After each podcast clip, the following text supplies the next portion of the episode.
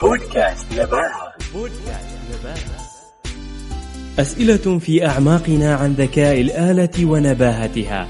سنسافر إلى أجوبتها معا. هنا نباهة الآلة وهنا عاصم. السلام عليكم ورحمة الله وبركاته. شكرا لتفاعلكم وسماعكم للحلقة الثانية ونشركم لها. وأهلا وسهلا فيكم في الحلقة الثالثة بعنوان الطريق إلى جائزة نوبل.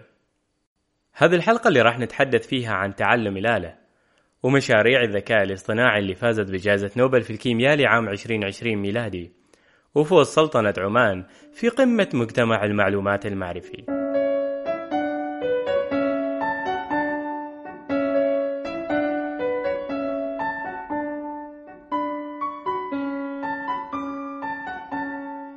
كيف ممكن الآلة تبسط العلوم؟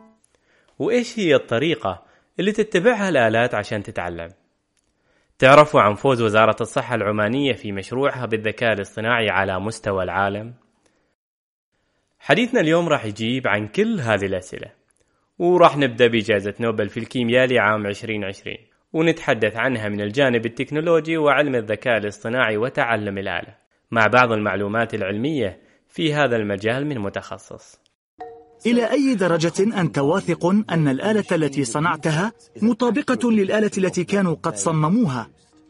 أنا واثق جدا فقد شرحوا كل التفاصيل وما يتعلق بها من معلومات إضافة إلى القياسات الدقيقة أيضا. بيت الحكمة في بغداد كان أرض البدايات والأفكار الأولى عن تعلم الآلة. وفي القرن السادس الميلادي اجتمع الأخوة من بني موسى وقرروا صناعة آلة تتعلم عزف الألحان. فصنعوا آلة يعزف عليها. وآلة أخرى تخزن اللحن ومن ثم تعزفها الآلة الأولى في كل مرة من تلقاء نفسها. دونوا تفاصيل هذا الاختراع وهذه الصناعة في كتابهم الحيل. والآن هذه الآلة موجودة في متحف الفن والإعلام في ألمانيا. قد لا تكون هذه الفكرة ثورية. ولكنها كانت الطريق اللي مهد لتورينغ ومن بعده في مجال علم تعلم الآلة والذكاء الاصطناعي لصناعة ما صنعوا وما سيصنعه العالم. قد تكون لديك فكرة الآن في عالم الذكاء الاصطناعي. ابدأ بها فورا. لربما تكون هي الطريق الذي سيصلك أو سيوصل الآخرين في يوم ما إلى اكتشاف سيجعل هذا العالم أجمل.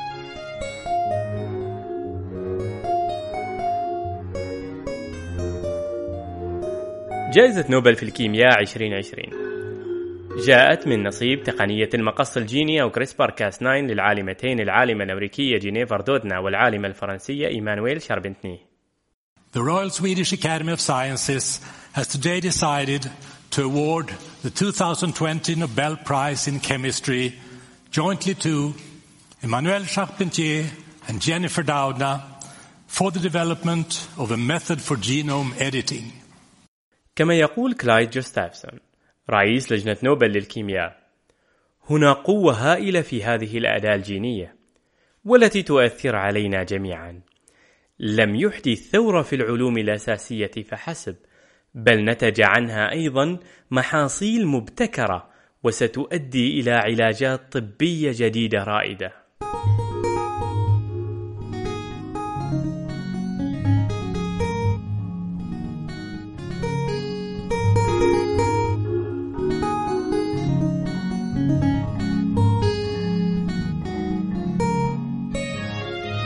هذه التقنية بشكل مختصر تستطيع فيها التعديل على الجينات ومعالجة النقص أو القصور فيها. الآن يشاركنا الأستاذ أحمد الرواحي محاضر وباحث بجامعة نزوة. السلام عليكم أحمد وأهلا وسهلا بك بيننا في بودكاست نباهة. لك المجال أن تتحدث عن هذه التقنية وبشكل علمي من مجالك وتخصصك. من المذهل الحديث عن تقنية كريسبر كاس 9 التي انتقلت سريعا من التجارب البحثية في إحدى المختبرات إلى أن أصبحت الآن تقنية معروفة تستخدم في مشاريع البحث والتطوير في تطبيقات مختلفة وتتبناها مجموعات بحثية منتشرة على مستوى العالم. في البداية يجب التوضيح هنا إلى أن مبدأ عمل هذه التقنية هو ليس بجديد في الحقيقة، لقد بدأت الاكتشافات من الثمانينات القرن الماضي. عندما لاحظ العلماء قدرة نوع معين من الكائنات الحية الدقيقة ألا وهي البكتيريا على تطوير نظام مناعي خاص بها لمحاربة هجوم أي فيروس من خلال تحرير ال sequence أو ما تسمى بالتتابعات معينة ومحددة من المادة الوراثية للفيروس أو ال DN وتخزينها ضمن الجينوم الخاص بالخلية البكتيرية.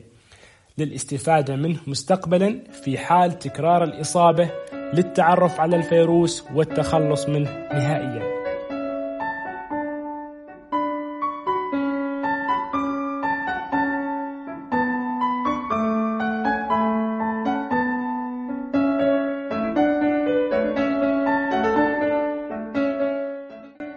وبالاستعانة بأحدث التقنيات والأجهزة وهو ما يعنيكم كثيرا في حديثكم عن تطويع الآلة ومدى أهميتها في خدمة الإنسان. لقد ساعدت بالفعل العلماء على التوصل إلى فهم أكبر عن تفاصيل هذا النظام وطريقة عمل كل جزء منه. الأمر الذي سهل على الباحثين إمكانية استخدامه في تجارب مختلفة وتطوير أدوات التقنية هذه وجعلها متاحة للتطبيق.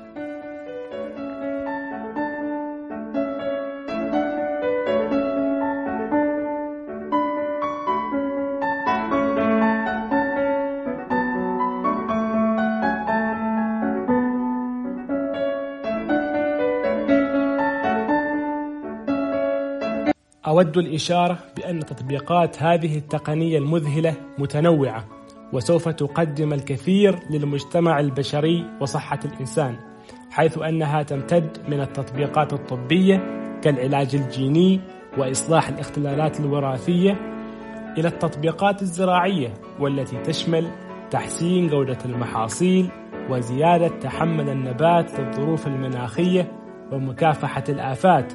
وصولا إلى تطبيقات التقنية الحيوية ومثالا على ذلك إنتاج الوقود الحيوي من موارد معدلة وراثيا وغيرها الكثير من التطبيقات المثيرة للاهتمام.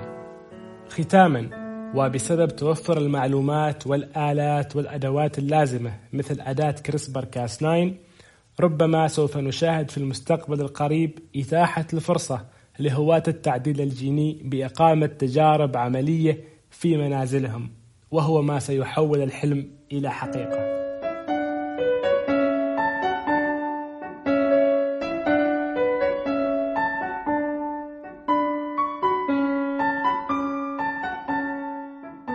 عمل علماء الأحياء وبالمشاركة مع فريق من شركة مايكروسوفت على استخدام الذكاء الاصطناعي وتعلم الآلة. في التنبؤ بالتأثيرات المباشرة وغير المباشرة المحتمل حدوثها عند تعديل الجينات. ومن خلال تعلم الآلة ممكن للآلة تحديد نسبة نجاح القطع وتعديل الجين خلال فترة لا تزيد عن أسبوع من بداية تحليلها وبدقة عالية جدا. لكن تتخيل أنه هذه التقنية والآلة ستبحث في دراسات علمية موثقة وتستفيد من التجارب وفي كل مرة نسبة دقتها وسرعتها تزيد. في علم تعديل الجينات هناك العديد من القواعد المصنوعة يدويا وعددها ضخم جدا. لذلك وجدوا العلماء الآلة حتى تقوم بفحصها وتحديد أي قاعدة منها هي الأمثل وفي وقت قد لا يستغرق أسبوع. هذه التقنية والبيانات الآن متاحة للعلماء والباحثين لاستخدامها ومن الممكن من خلالها اكتشاف علاجات لأمراض مثل السرطان، فقر الدم، العمى الوراثي وغيرها من الأمراض الذي يشكل علاجها لحظة فارقة في حياة البشرية تعرف أنه الجزء الجميل والممتع في تعلم الآلة والذكاء الاصطناعي هو أنه بقدر النماذج والمعلومات والأبحاث اللي تعطيها للآلة هي راح تتعلم وتستفيد من تجاربها وتعطيك في كل مرة حلول أكثر دقة.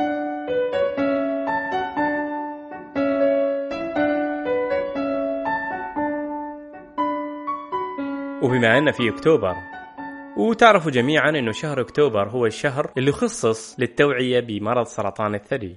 من أهم الجوائز اللي حصلت عليها سلطنة عمان في هذا المجال. شاركت وزارة الصحة العمانية في مسابقة الاتحاد الدولي للاتصالات بنظام الكشف المبكر عن سرطان الثدي من خلال علم الذكاء الاصطناعي.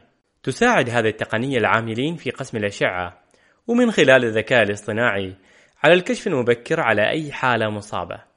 تعمل هذه التقنية من خلال تحليل صور الثدي ومقارنتها بالبيانات والمعلومات المخزنة في النظام، وفي كل مرة راح تضيف الصور والتحاليل في قاعدة بياناتها.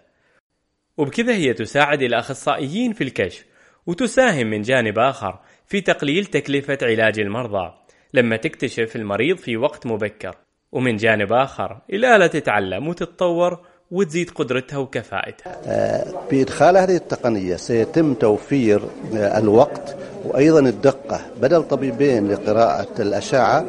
طبيب واحد والجزء الثاني يقرأ من قبل آه، الأجهزة الإلكترونية. طبعا هذا راح توفر وقت راح توفر جهد ومال بالنسبة للوزارة. وفي التقرير المنشور في موقع الاتحاد الدولي للاتصالات عن هذه التقنية إن التكلفة المالية لعلاج سرطان الثدي انخفضت من خلال استخدام هذا النظام إلى 80%. المعلومة هذه تثير سؤال في داخلنا. نعم التكلفة المالية لعلاج السرطان انخفضت بنسبة 80%، ولكن ما هي تكلفة صناعة هذه البرامج؟ في ذات التقرير المنشور أن سلطنة عمان استخدمت نظام مفتوح المصدر لهذه التقنية، كما استخدمت نظام الحوسبة السحابية لتخزين البيانات والمعلومات. لذلك هنا التكلفة قلت ولربما لا تقارن أساسا بتكلفة علاج السرطان.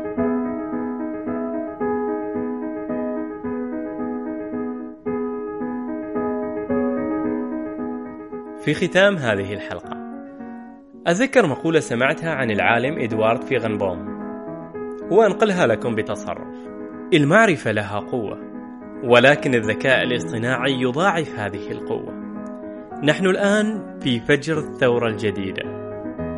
المعرفة وحدها ستكون ثروة جديدة للأمم. لا تنسوا تقييم البودكاست وإضافة تعليقكم ونشر المعرفة معنا. ممنونين جدا لهذا السماع وراح نلتقي أكيد في الحلقات القادمة. يومكم سعيد.